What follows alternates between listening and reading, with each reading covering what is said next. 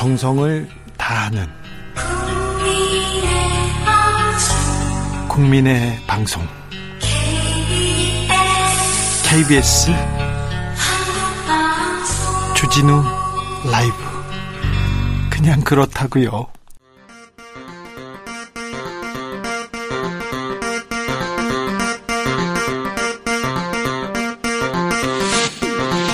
주진우 라이브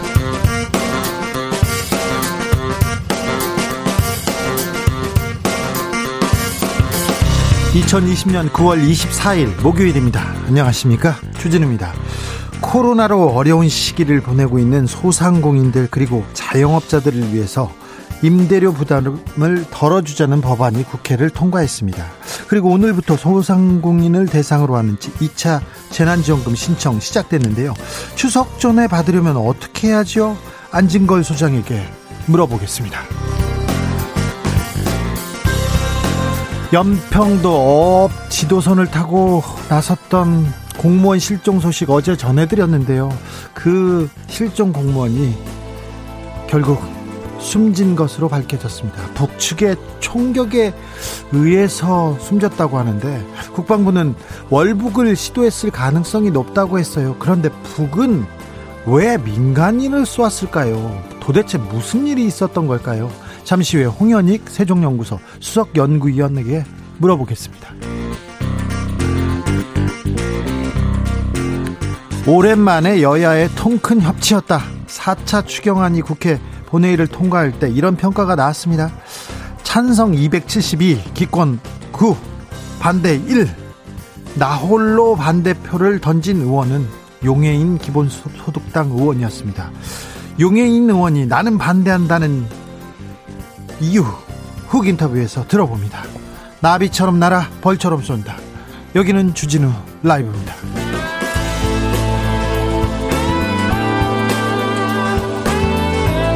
오늘도 자중차에 겸손하고 진정성 있게 여러분과 함께하겠습니다. 6개월 상가 임대차 보호법 개정안. 음, 오늘 국회 본회의를 통과했습니다. 코로나로 자영업자 소상공인들이 굉장히 어려운 시기를 겪고 있습니다. 실제 어떻게 지내시는지 얼마나 어려운지 현장의 목소리 들어보 보겠습니다. 우리 애청자 중에 소상공인분들, 자영업자분들 목소리 내주세요. 그러면 저희가 크게 외쳐서 정부하고 정치인들한테 전해드리겠습니다. 어, 요즘 상황 어떤지, 근황 어떤지 알려주십시오. 샵 9730, 짧은 문자는 50원, 긴 문자는 100원입니다. 콩으로 보내시면 무료입니다. 그럼 주진우 라이브 시작하겠습니다.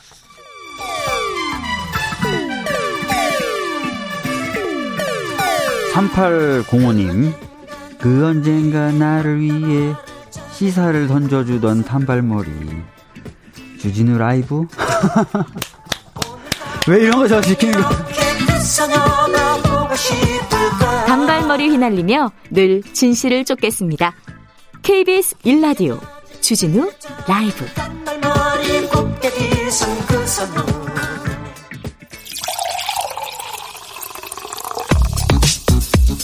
진짜 중요한 뉴스만 쭉 뽑아냈습니다. 줄 라이브가 뽑은 오늘의 뉴스 주스. 정상근 기자 어서 오세요. 네, 안녕하십니까?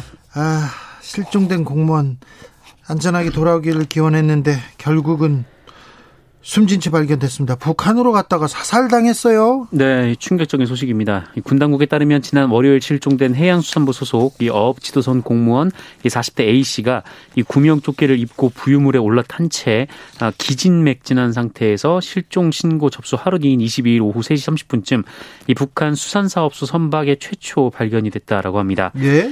아, 북측 선원들은 방독면 그리고 방호복을 착용하고 이 코로나19 때문으로 보이는데요. 어, 일정한 거리를 유지한 상태에서 이 A 씨로부터 월북 경위에 대한 진술을 들었다라고 하는데 네. 어, 그런데 이로부터 6시간 정도 지난 오후 9시 40분쯤 이 북한군이 단속정을 타고 이 A 씨에게 총격을 가해 사살했다라고 합니다. 아니 진술 월북 경위에 대해서 진술을 받고 네. 지나서 조금 있다가 회의를 해보고 뭐 지시를 받고 총격을 가해 사살했습니다. 네, 민간인이었음을 알 수 있는 상황이었음이 분명한데 이 사살을 가했고요. 총격 직전에 어, 북한 해군 계통의 상부 지시가 이루어진 것으로 보인다라고 어, 군 관계자는 전했습니다. 아, 그리고 오후 10시 11분께 이 북측 해상에서 어, 시신에 기름을 부어서 불태웠다라고 하고요. 어, 이런 정황은 연평도 감시장비에서 관측됐던 북측 해상의 불빛으로 확인됐다라고 합니다. 아, 하지만 군은 이 A 씨가 북측 해역에서 북측 선박에 발견된 정황을 확인을 했음에도 어, 이후 피격에 이르는 약 다섯 여섯 시간 동안 어, 북측에 어떤 조치도 하지 않은 것으로 드러났습니다. 아, 군 측은 언론 인터뷰에서 이 북한 측 해역에서 발생을 했고 이 처음에는 위치를 몰랐다라면서 아, 북한이 설마 그런 만행을 저지를 줄 몰랐다라고 언론의 입장을 전했습니다. 아, 이거 안타까운 비, 비인도적인 이 행위이고요. 이런 만행입니다. 만행인데 어떻게 이렇게 손 놓고 기다리고만 있었을까요? 이 실종자가 월북한 건 맞, 맞나요? 어, 군의 그, 그 증언이 그렇습니다. 이 군은 A 씨가 구명조끼를 입은 채로 부유물에 올라타서 이 북측 해역에서 발견된 점 그리고 아, 선박의 신발을 벗어두고 간 점, 이 북측 발견 당시 월북 의사를 표명한 정황이 식별된 점 등을 이 월북 판단의 근거로 제시를 했습니다. 예. 아, 다만 월북 의사를 실종자가 어떻게 표명을 했다는 건지 이에 대해서는 어, 구체적으로 밝히진 않았습니다. 좀 이유가 있을 텐데 월북한 이유가 뭐랍니까? 이 월북 경위는 정확하게 알려지지 않았습니다만 이 보 도에 따르면 이 실종자가 수천만 원에 이르는 빚을 진 것으로 보입니다. 4개월 전에 이혼을 했다라고 하고요. 이 동료 직원 다수로부터 돈을 빌렸다라고 합니다. 아, 그리고 직원 일부가 돈을 돌려받기 위해서 법원에 급여 가압류 신청을 했다고 하고요. 이 최근에는 법원으로부터 급여 가압류 통보를 전달받아서 이 A 씨가 심적 부담을 겪은 것으로 알려졌습니다. 뭐 사체를 썼다는 증언도 나온 상황인데 뭐 그럼에도 불구하고 의아한 점은 여전히 있습니다. 이게 10km나 이 북한 해역으로부터 떨어진 곳에서 실종이 됐기 때문에 어 이곳을 건너가려면 그 일반인들로서는 상당히 오랜 시간 수영을 해야 되는 좀 그런 상황인데 어 뭐 이런저런 이런 좀 의혹들이 좀 제기가 되고 있고요. 아직 말끔하게 해소가 된 상태는 아닌 것 같습니다.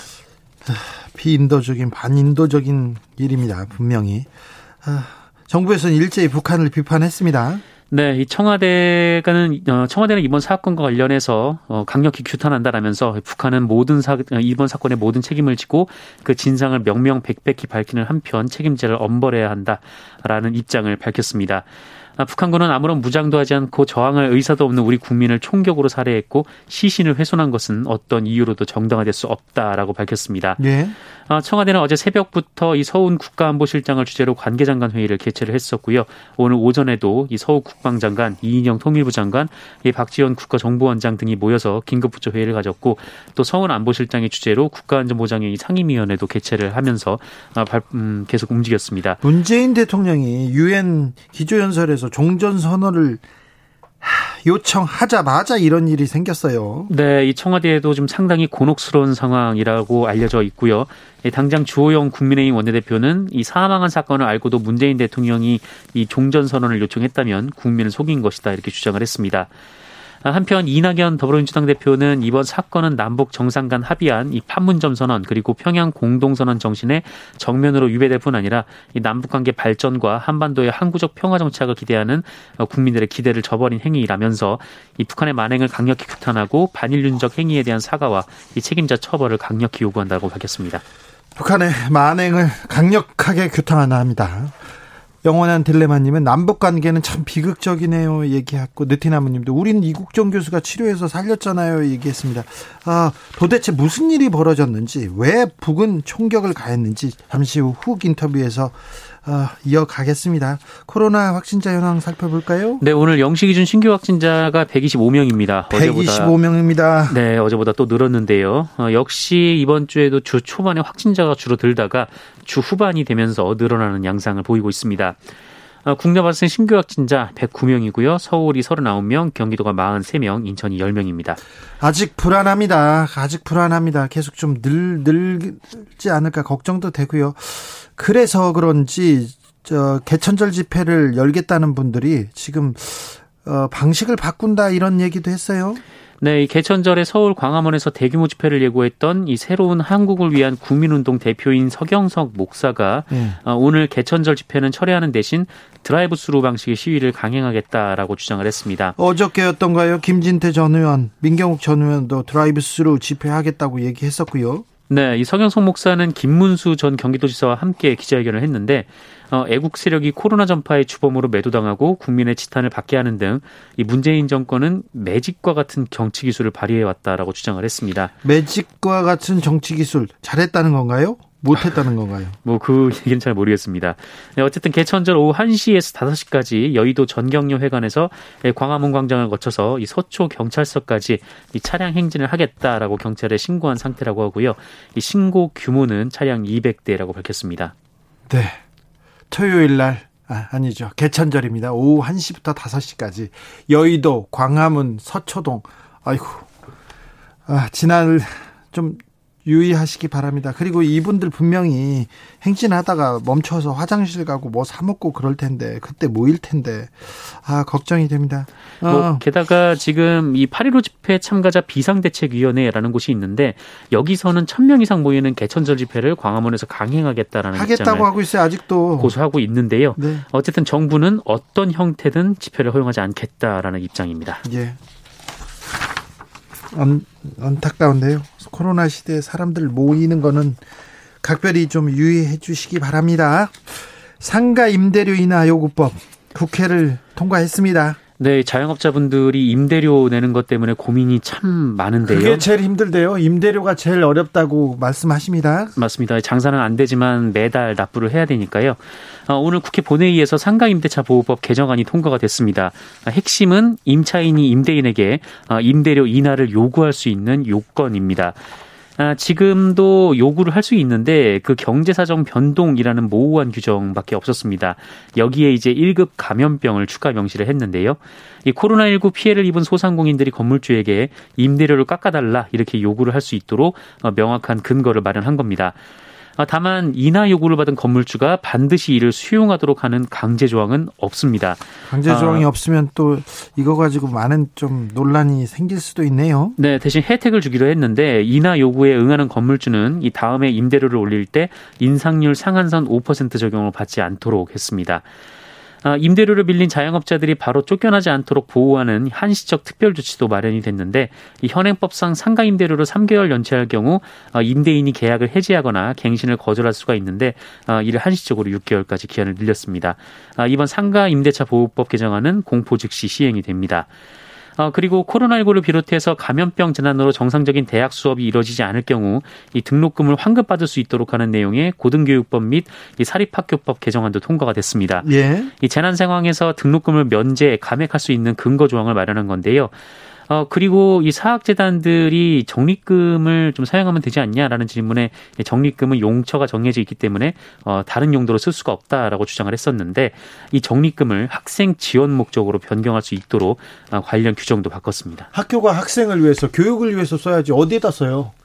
이게 당연한 당연한 목 지원 목적이 다르기 때문에 쓸 수 없다고 학교에서 얘기했다고요? 이게 참. 네네. 일전에 등록금 인하 네. 목소리가 있었을 때, 네, 그랬습니다. 교육자들이 할 소리는 아닌 것 같습니다. 대학 들으라고 하는 소리입니다. 더불어민주당 이상직 의원, 어, 결국 탈당했네요. 네, 이스타항공 대량 해고 논란의 중심에 서 있는 이상직 더불어민주당 의원이 탈당을 선언했습니다. 오늘 긴급 기자회견을 열었는데 이 선당 후사의 어, 선당 후사의 자세로 더 이상 당에 피해, 어, 피해를 끼치지 않겠다라면서 잠시 당을 떠나 있겠다라고 밝혔습니다. 어, 그러면서 사직생의 각오로 이스타항공과 그 직원들의 일자리를 되살려 놓겠다 이렇게 얘기를 했는데요. 아, 임금 미지급 정리 해고 그리고 저 개인과 가족 가족들과 관련된 문제로 이 국민들께 심려를 끼쳐드린 점에 대해서는 진심으로 사과드린다라고 말하기도 했습니다. 아, 그러면서 창업주로서 또 대주주의 부모로서 현 상황의 무게와 이에 대한 책임을 통감하며 이 책임을 피할 생각은 추호도 없다라고 말했습니다만 아, 이후 질의응답을 받지 않고 네 아무 답도 하지 않았습니다. 선당 후사 사직생 그런 건 잘 모르겠는데요. 어, 가, 가족 같은 직원들이었지 않습니까? 그분들이 굉장히 어려움에 처해 있으니까 이 부분에 대해서는 조금 더, 음, 조금 더 노력을 더 하셔야 될 것 같습니다. 네. 심상정 정의당 대표 오늘 퇴임했네요. 퇴임 기자회견 열었어요. 네, 퇴임 기자회견을 열었는데요. 어, 높은 상 정, 높은 산 이 정상에 홀로 서 있는 사람이라고 느낄 때가 많았다라며 이 지난 14개월간의 소회를 밝혔습니다. 외로웠나 봐요. 네, 뭐 그러면서 책임져야 할 무게가 가볍지 않았다라면서 이제는 그 짐을 후배 동료들과 나눠들고자 한다라고 말했습니다. 예. 임기가 원래 내년 7월까지였는데요. 지난 5월 총선 패배 책임을 지고 당 쇄신을 위해서 임기를 단축하겠다라고 밝힌 바가 있습니다. 네. 심상정 대표는 이 개혁 공조로 이루어낸 성과를 결국 기득권 공조로 유린한 결과에 대해서는 참으로 큰 회한이 남는다라고 말을 했는데 이 연동형 비례대표제를 도입했지만 위성정당 논란으로 번진 것에 대한 입장으로 보입니다. 아, 또한 현 정부에 대해서는 국민이 정부에게 가장 기대했던 것이 내 삶을 바꾸는 나라였는데 국민의 삶이 더 나빠지고 있다는 것을 유념하길 바란다라고 말을 했습니다. 아, 한편 현재 정의당은 당대표 경선 중인데요. 이 김종민 전 부대표, 아, 김종철 전 선임 대변인, 박창진 전 갑질 근절 특별위원장, 이 배진교 전 원내대표의 4파전으로 치러지고 있습니다. 27일에 이 과반득 표자가 나오지 않으면 다음 달 9일 결선 투표를 통해서 차기 당대표를 선출하게 됩니다. 노회찬 그리고 심상정이 없는 정의당 네, 어떤 길을 선택하고 어떤 어, 정치력을 보여줄지 좀 지켜보겠습니다. 네. 의대 4학년 학생들이 돌아오겠다고 시험을 보겠다고 했어요. 네. 사과도 했나요? 아니요, 사과는 안 했습니다. 이 전국 의과대학 본과 4학년 학생들이 의사 국가고시 실기 시험에 응시하겠다라는 입장을 밝혔습니다. 예. 어, 전국 40개 의과대학 의학전문대학원 본과 4학년 대표들이 오늘 공동 성명서를 통해 발표를 했는데 이 코로나19 확산으로 국민 건강이 위협받고 의료 인력 수급 문제가 대두되는 현 시점에 학생 본연의 자리로 돌아가서 옳은 가치와 바른 의료를 위해 노력하고자 한다라면서 어, 앞으로 우리나라의 올바른 의료를 위해 노력하는 정부의 모습을 기대한다라고 말을 했습니다. 정부에 기대한다고요? 예, 그러는데요. 네, 그리고 이제 국민 여러분께도 뭐 소중한 관심과 지지를 부탁드린다라고 얘기를 했는데 관심과 지지요? 네. 네. 관심 많이 줬어요. 어, 지지는 못 네. 지, 지는 못 받았지 않습니까? 네, 어쨌든 이 국시 실험 국시가 이 실기 시험이 이미 지난 8일부터 진행 중인 상황이고요. 이 다른 국가고시와의 형평성 문제도 있고, 어 그리고 정부 입장에서는 뭐 단순히 의사 어, 입시 아니, 국시에 응하겠다는 의사를 밝힌 것 정도로 뭐 국시를 다시 열 수는 없다라는 입장을 밝힌 상황입니다. 무엇보다도 국민 여론이 안 좋습니다. 국민 여론이 일단 추가 시험 여부에 대한 반대가 높은 상황입니다. 네, 사과 유감 표명도 없네요. 네. 그런 건 없었습니다. 오호, 참. 관심과 지지, 관심 많다니까 관심 많이 드렸어요. 지지는 받을, 지지를 받을 일을 하시진 않으셨잖아요. 어, 정부와, 그, 정부의 노력, 노력하는 정부의 모습 기대한다고요? 정부도 노력은 많이 한 것 같은데, 음, 본인들의, 조금 본인들의 상황을 좀 돌아봐야 될 텐데요. 덜어봐야 될 텐데 사과가 없었다는 게 좀 아쉽네요. 그렇게 보입니다.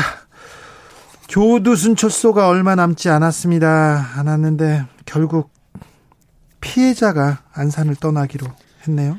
네, 오늘 12월 13일 출소 예정인 조두순이 최근 출소 뒤에 안산으로 돌아가겠다라고 밝힌 사실이 알려지면서 논란이 됐습니다.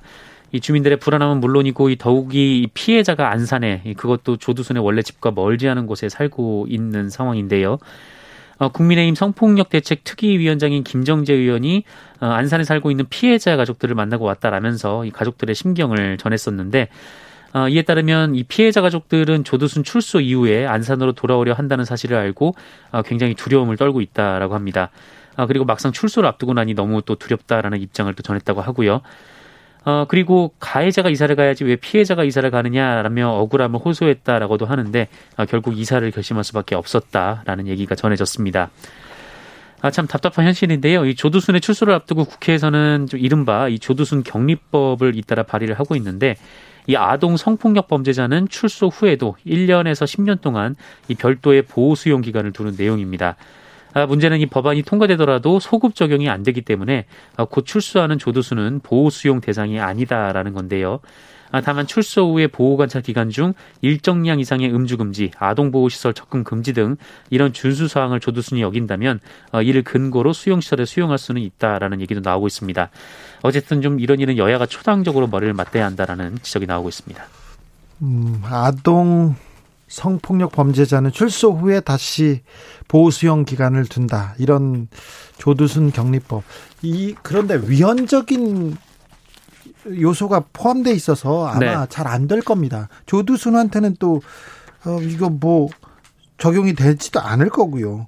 어, 일정량 이상의 음주를 하면 안 된다. 이런 건 어떻게 또 막을 거예요? 지금 법을 마구 내려, 내놓는데 실효성 있는 법이 별로 없고요. 정치인들 지금 가서 쫓아가서 피해자한테 막 얘기 듣고 상황 고친다고 하는데 사실, 음, 예전에도 그랬는데요. 하나도 안 만들었어요. 그래서 네. 피해자하고 가족이 굉장히 가슴 아파했습니다.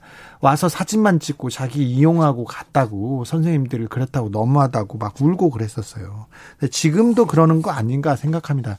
지금 어, 안산에 대한 그 지역에 대한 얘기를 계속 그 언론이 좀 선정적으로 쏟아내고 있고요. 피해자에 대해서 또 가해자에 대해 가해자를 악마화하는 경향에 너무 많은 그 보도를 무책임하게 쏟아내고 있어서요. 이거 조금 걱정이 됩니다. 네. 지금 좀 차분하게 이 상황에서 하나씩 좀 배우고 고쳐 나가야죠. 아동 성폭력 범죄자는 좀 엄벌에 처해서 다 엄벌에 처해서 정말 정말 이런 그 범죄가 줄여 줄어들수록 줄어들 수 있게 좀 만들어야 되고요. 그리고 법령이 좀 부족한 부분은 빨리 그걸 만들어야 되는데 지금 이렇게 나오는 쏟아지는 법안이 어, 피해자를 그리고 아동 성폭력 범죄를 줄일 수 있으리라고 생각이 잘 안 드네요. 네.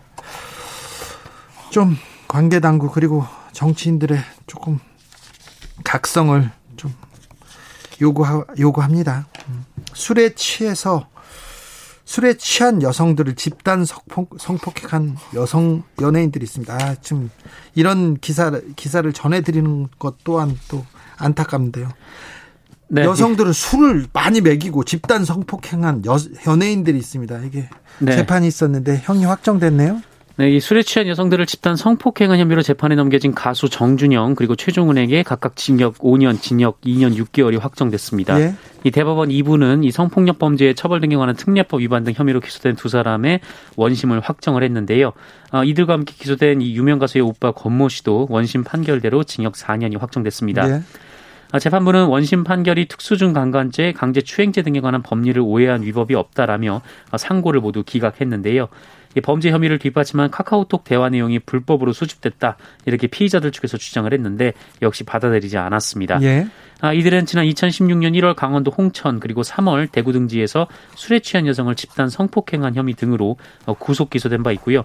또한 정준영은 2015년 말 연예인들이 참여한 카카오톡 대화방에서 여성들과 성관계한 사실을 밝히면서 몰래 촬영한 영상을 전송하는 등 불법 촬영물을 유포한 혐의도 받았습니다. 여성들은 술을 먹이고요. 심지어 약물 가능성도 좀 있었습니다. 그리고 성폭행했습니다. 한 번이 아니라 여러 차례였어요. 그리고 그 성관계한 동영상을 찍어서 이렇게 다른 사람들한테 배포했습니다. 징역 5년. 그리고 한 사람은 징역 2년 6개월. 이 사람은 합의를 했다고 해서 이렇게 줄었어요. 네. 술을 먹이고 집단 성폭행을 했는데 2년 6개월. 5년. 성폭행을 가한 사람들한테 이게 법이 와, 이건 뭐 제대로 미쳤는지 저는 그런 생각도 해봅니다. 다른 비슷한 범죄 범죄에 대해서 이, 이 징역 5년, 징역 2년 6개월 분명히 굉장히 좀 손방망이 같은 생각이 드는데요. 어떤 변호사들이 어떻게 활동했는지를 듣고 그 형량이 줄어드는 과정을 봤을 때 좀 이 안타깝습니다.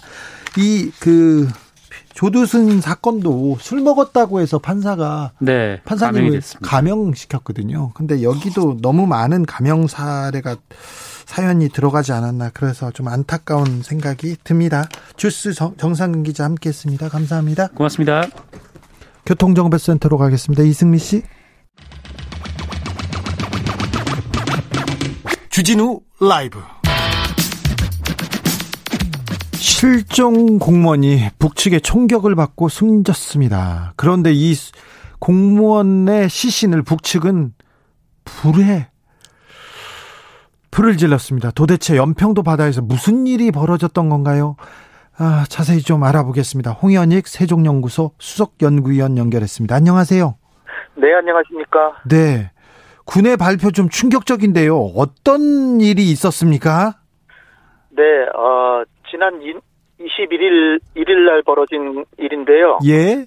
연평도 근처가 그 북방한 개선 NLL이 있어가지고 자칫하면 우리 그 어선들이 북쪽으로 넘어가고 자주 넘어갑니다. 예, 예, 넘어가기도 합니다. 그리고 그거를 좀 어, 넘어가지 않도록 지도하고 또 중국 어선이 이렇게 오면은 뭐 쫓아보내고 또 뭐 어망을 그 불법적인 걸 사용하면은 그걸 못하게 하는 어업 지도선이라는 게 있는데요. 예.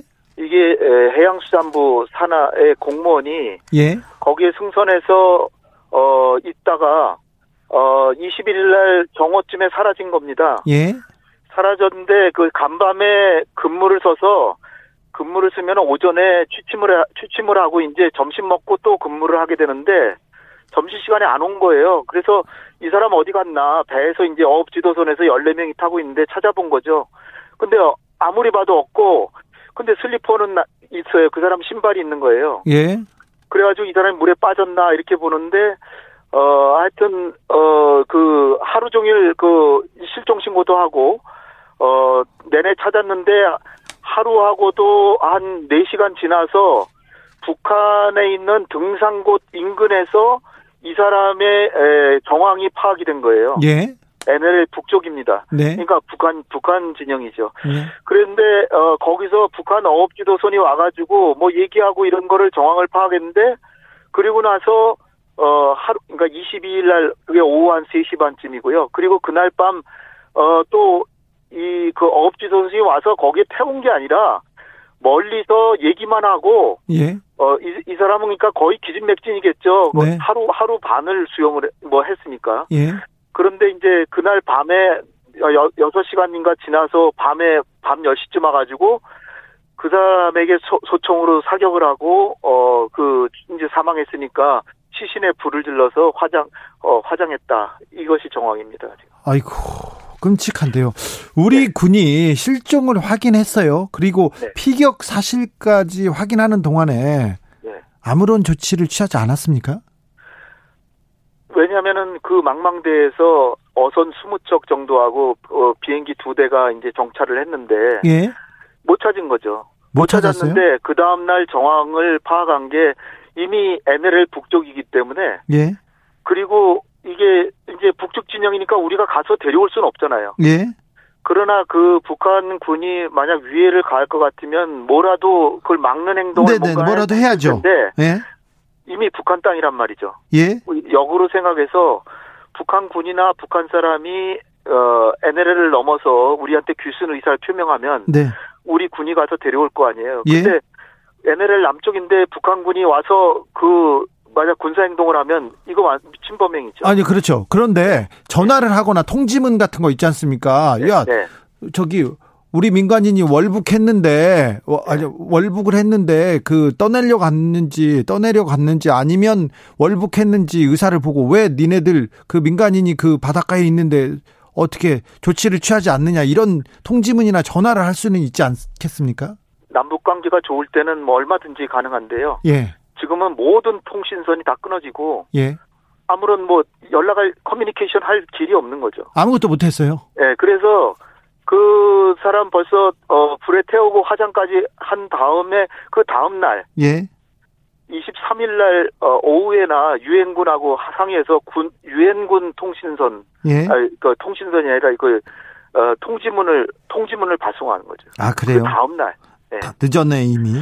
그러니까 제가 보기에는 만약 우리 군이 그런 걸 파악해도 진짜로 그, 그 사람을 어, 월북했다라고 지금 여겨지는데 그런 사람한테 위해를 가하리라고 생각 안 했겠죠. 예.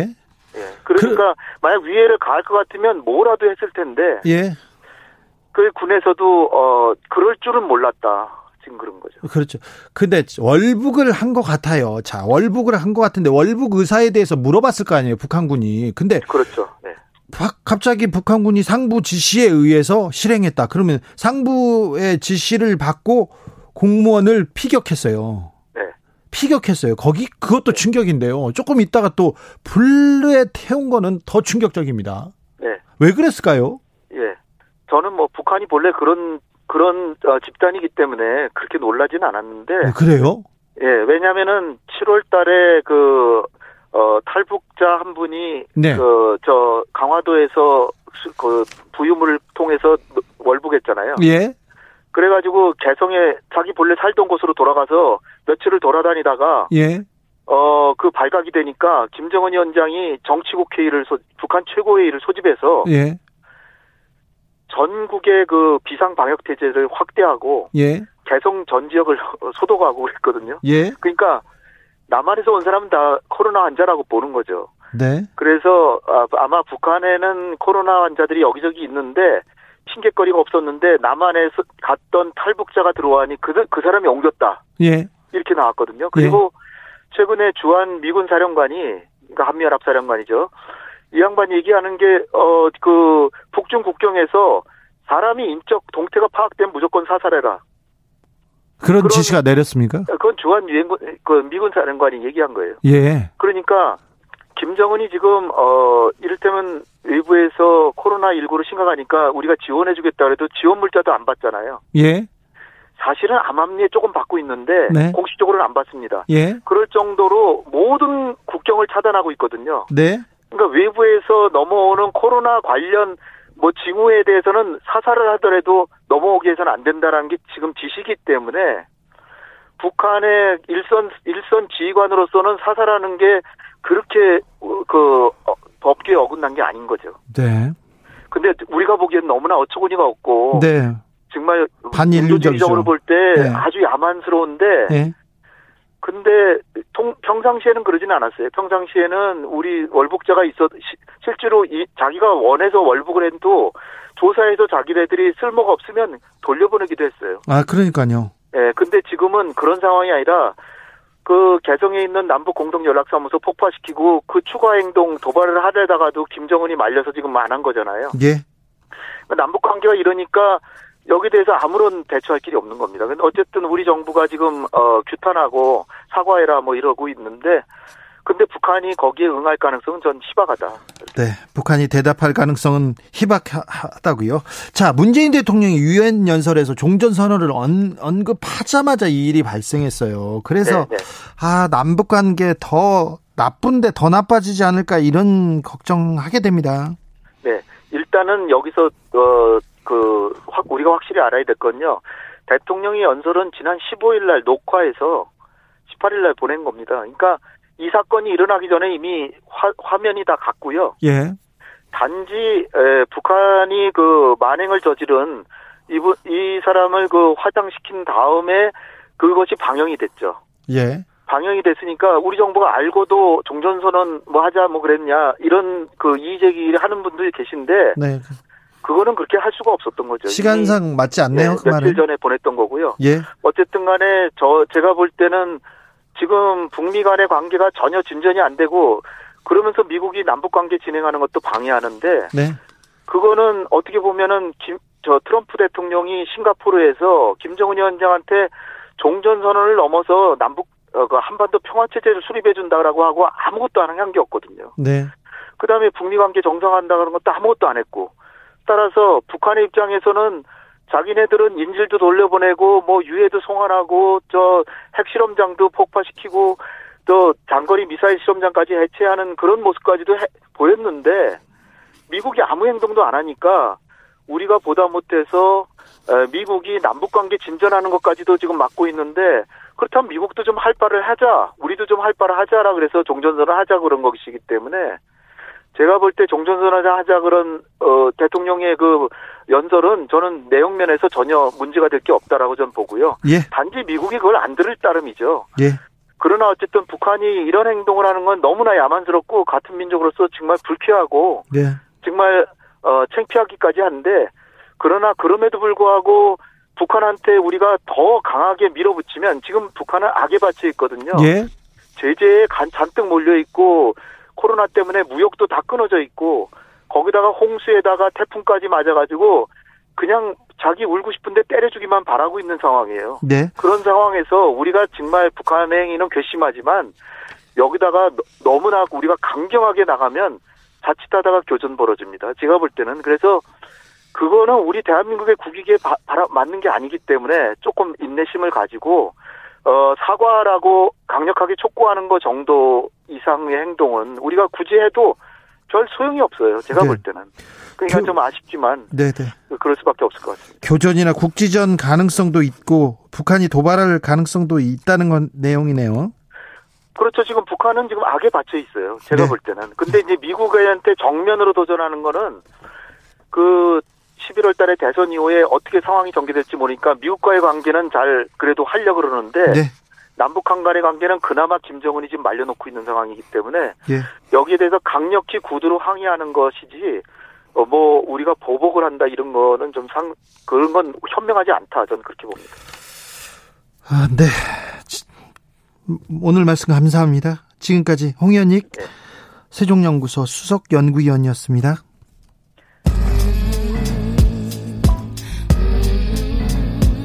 나비처럼 날아 벌처럼 쏜다. 주진우 라이브.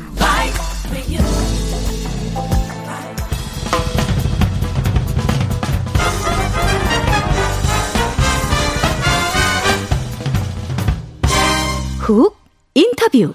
모두를 위한 모두를 향한 모두의 궁금증 훅 인터뷰. 아, 그제 국회에서 4차 추경안이 통과됐습니다. 7조 8천억 원 엄청난 규모인데요. 코로나로 피해를 본, 본 계층에게 맞춤형 지원하겠다. 신속하게 하겠다. 이런 내용이었습니다. 재석 의원 282명 중 찬성 272명. 기권 9명, 반대는 1명입니다. 정의당은 전원 기권했는데 유일하게 반대표를 던진 의원이 있습니다. 용해인 기본소득당 의원. 그 이유가 뭔지 물어보겠습니다. 안녕하세요. 네, 안녕하세요. 기본소득당 용혜인입니다. 네, 바쁘시죠?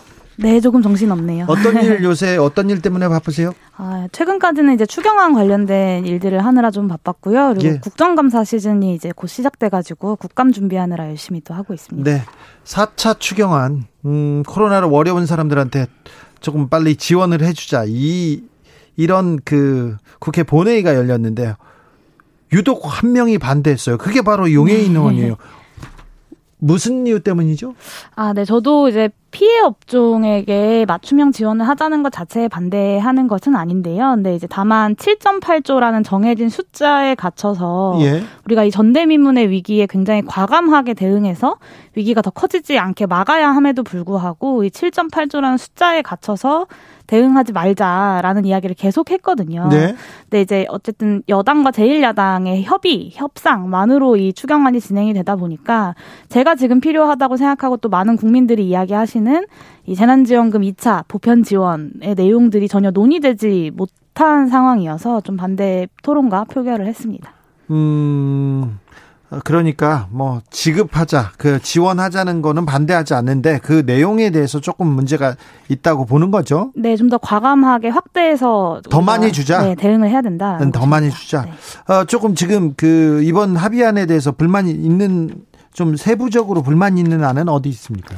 어, 우선 지금의 선별안이 어, 사각지대들이 있습니다. 예를 네. 들면 코로나19로 피해를 보는 것은 이 피해 업종뿐만 아니라 코로나19로 일을 하지 못하게 된 분들이라거나 네. 아니면 이제 제도전 장려금이라고 해서 8월 16일부터 폐업하신 분들한테 이제 제도전 장려금을 지원을 하거든요. 네. 근데 코로나19로 버티다가 버티다가 8월 15일에 폐업하신 분들은 이 지원을 못 받게 되는 것이죠. 그렇죠. 그래서 이런 사각지대들이 굉장히 많이 있는데요. 이런 사각지대들을 보완하면서도 그리고 우리가 1차 긴급재난지원금으로 경제적 효과를 굉장히 많이 봤거든요. 예.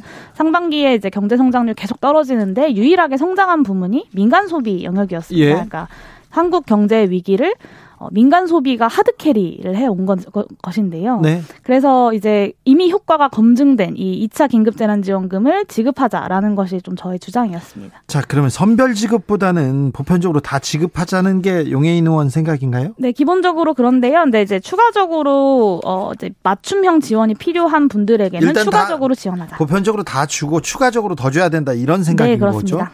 자, 그리 유흥 유흥주점에도 어, 지원금이 들어간다면서요? 그거에 대해서도 조금 문제 제기하셨죠? 네, 근데 이제 불법 업소가 아닌 어 이제 정부에 등록해서 업- 그 영업을 하는데 이번에 피해를 보신 분들에게 지원을 하지 않을 법적인 방법은 없었다고 생각하긴 하는데요. 네. 다만 국민 정서에 좀 비춰봤을 때 난감한 지점이 있었고 그렇기 때문에 사실 이렇게 업종별로 찍어서 주는 것보다 재난지원금을 보편적으로 주는, 거, 주는 것이 좀 더 이제 논란도 피해 가면서도 모든 국민에게 도움이 되는 방식이었지 않겠냐라고 생각하는 거죠. 네. 룸사롱한테도 돈 200만 원 준다. 여기에 좀 국민들이 조금 조금 동의하지 않는 분들이 있는 것 같아요. 네, 그렇습니다. 음, 반대표가 몇 표나 나올 줄 알았어요? 저는 몇 표인지는 예상은 못했고, 네, 네. 저 혼자일 줄은 사실 몰랐어요. 그랬어요? 네. 반대표를 던진 사람이 한 명이에요. 네. 용해인 의원. 그래서 엄청나게 원색적 비난까지 받고 있다면서요? 네, 사실 이제 정의당 의원님들이 반대 토론을 하셔가지고, 저는 저 혼자일 거라고는 생각 못했는데. 어. 반대 같이 할 줄 알았는데. 저 혼자 반대를 했더라고요. 근데 네.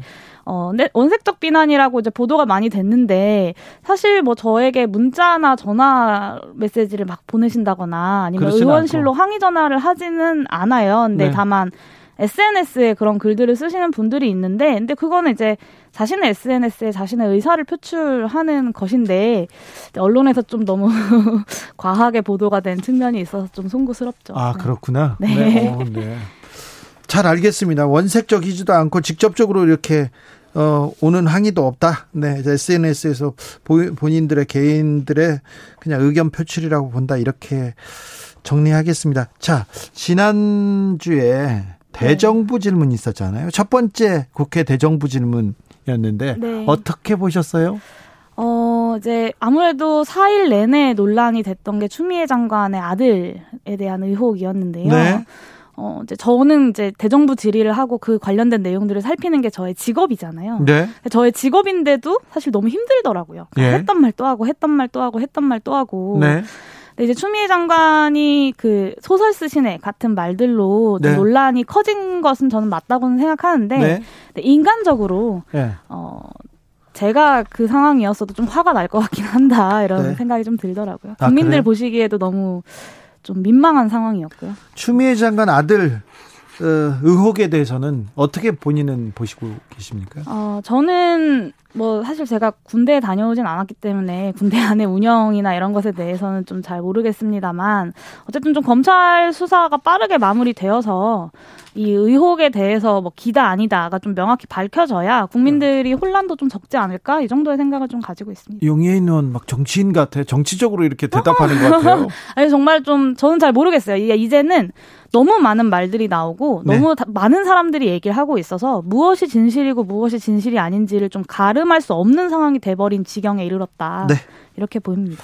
어, 지난 7월에 주택 임대, 임대차 보호법 통과됐습니다. 여기에도 조금 어, 힘을 많이 어, 보탠 사람이 용해인 의원인 것 같은데요. 아, 네, 감사합니다. 그런데 자, 어, 잘 시행되고 있습니까? 앞으로 보완할 점은 뭐라고 보십니까? 네, 이번에 이제 개정된 것이 31년 만에 개정이었다고 네. 하더라고요. 제가 네. 올해 31살이거든요. 아? 네.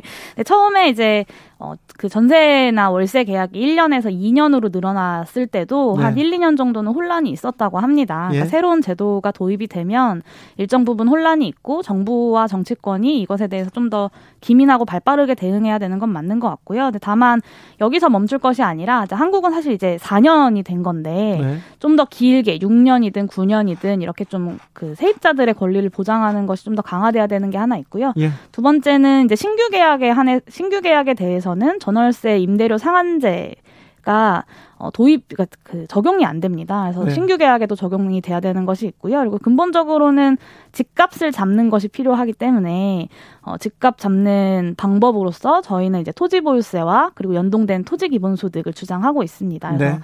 이런 좀 더 적극적인 보유세 도입까지 나아가야 된다고 생각합니다. 임대차 보호법 나오자마자 내 집인데 내 집인데 내 마음대로 팔 수가 없어요. 저기 세입자의 허락을 못 받아가지고 집을 못 팔고 있어요. 이런 분들도 많잖아요. 네. 그건 어떻게 해야 됩니까?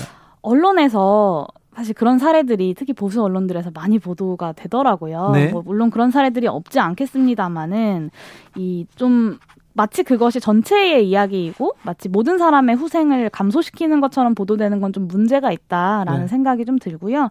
어떤 개별 사안들에 대해서 어, 조정할 수 있는 이제 기구들 분쟁 조정의 권한들을 좀 강화하는 것이 필요할 것 같다는 생각이 들고 네. 이제 어, 참여연대나 이런 데서 이제 많이 상담을 하시는데 이 상담에 데이터들이 쌓이면 또 어떤 부분이 또 보완되어야 되는지를 좀 알 수 있을 것 같은데요. 네. 저는 좀 그 부분을 좀 살펴보려고 생각하고 있습니다. 아니 그런데 세입자와 집주인 간의 그 갈등이 조금 더 있는 것 같아요. 음. 보수 언론에서 주로 쓰긴 하지만 거기에 또 대해서도 좀 조금 짚, 어, 짚어보셔야 됩니다. 네, 알겠습니다. 짚어봐 주십시오. 네.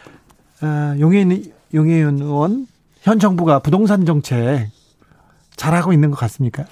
어, 부동산 가격이 많이 오른 것은 사실 좀 부인할 수 없는 사실인 것 같은데요. 근데 여러 가지 고민들이 들죠. 그러니까 그냥 단순히 핀셋 증세를 강화하는 것만으로는 좀 해결되지 않는 어려움이 있을 것 같고 두 번째는 이 유동성 자금들이 예. 갈 곳이 없는 거예요. 그러니까 예. 예. 전에는 어떤 새롭게 개, 기, 기- 뭐, 개발되는 기술을 가진 뭐 벤처 기업이라거나 어떤 이런 산업적인 공, 공간에 투자될 수 있으면 이게 경제 성장과 한국 사회의 발전에도 도움이 되는데 이것이 다 부동산에 몰려감으로써 좀 어려움이 있는 것 같고 이 문제를 어떻게 해결할 것인가에 대한 좀 대답도 필요하지 않을까 생각하고 있습니다. 마지막으로 자 아, 어떤 입법 하겠다, 어떤 활동하겠다 짧게 얘기해 주십시오. 네, 계속 말씀드리지만 저는 기본소득당에 한 명 있는 유일한 국회의원이기 예. 때문에요. 기본소득 실현을 위한 의정 활동들을 계속 이어가려고 하고요. 네. 기본소득 이외에도 이제 우리 삶에 아주 중요한 영향을 미치는 기후 위기에 대한 문제라거나 아니면 좀 소외당하고 차별받는 사람들 또 최근에는 제가 한국 조폐공사의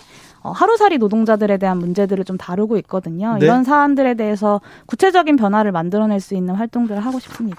지금까지 용해인 기본소득당 의원이었습니다. 감사합니다. 네, 고맙습니다.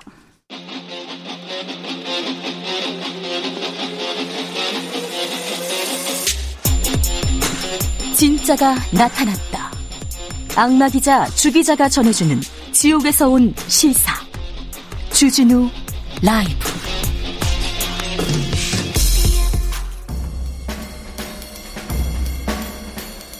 느낌 가는 대로 그냥 고른 뉴스 여의도 주필 전 세계 해변 쓰레기 1위 34년 만에 처음으로 바뀌었다. 한겨레 기사인데요. 전 세계 해변에서 사람들이 가장 많이 버리는 쓰레기는 뭘까요? 뭘까요? 플라스틱 식품 포장재가 1위에 올랐습니다. 미국 환경보호단체에서 조사했는데요. 2위는 뭐냐면요. 담배꽁초입니다. 담배꽁초가 34년 동안은 1등이었대요. 매년. 근데 이 올해 2위로 물러서고요. 아, 3위는 플라스틱 음료병, 4위는 플라스틱 병뚜껑, 5위는 플라스틱 빨대였다고 합니다. 우리나라 해양 쓰레기는 어떨까요? 1위가요. 독보적으로 담배꽁초랍니다. 2위가 플라스틱 음료병, 세 번째 비닐 식품 봉지요. 아, 흡연자들 조금만 좀 조금만 좀 신경 써 주세요. 나도 흡연자지만 담배 피해 담배 연기 때문에 피해 보는 사람들 많아요. 꽁초는 항상 쓰레기에 버려요. 이런 댓글 다는 분들 많았어요. 흡연자들 모여가지고 모여가지고 지금 코로나 시대 에 모여서 담배 피고요. 꼭 담배 꽁초 함부로 버립니다. 운전하실 때 담배 꽁초 함부로 버리- 버리는 사람 정말 많습니다. 길거리에 보시면 이게 흡연자가 이게 더럽고 법 안 지킨다 이렇게 보일 수 있습니다. 특별히 각별히 좀 흡연자들은 좀 신경 써 주세요. 쟤도 막 버리잖아요. 담배꽁초는 좀 양심입니다. 좀 챙겨 주세요.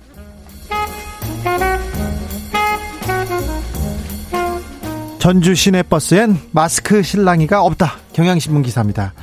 아, 전주 시내버스에는 마스크를 깜빡 잊고 온 시민도 그냥 잘 탈 수 있어요. 왜 그러냐면요. 모든 시내버스에 무료 기부 마스크함이 있어요. 그래서 깜빡하셨나요? 그럼 마스크 줍니다. 그래서 다음에 승차할 때 새 마스크를 기부해 주세요. 이렇게 써 있대요.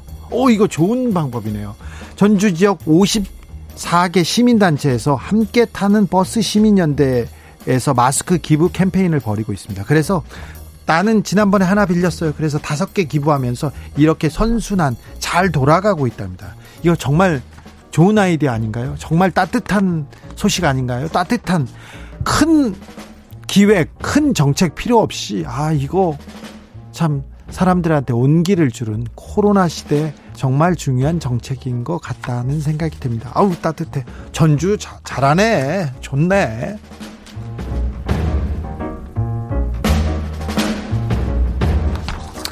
국립현대미술관이 개판된 까닭은 JTBC입니다. 제가 그큰그 개판 이런 얘기를 썼는데 어, 반려동물이 천만 천만 마리인 시대입니다. 그래서 사람만 들어갈 수 있는 게 아니라 개한테 문을 열고 개를 위한 전시를 마련했습니다. 국립 현대미술관이 아, 해외 미술 간에서도 개 환영하고 있다고 합니다.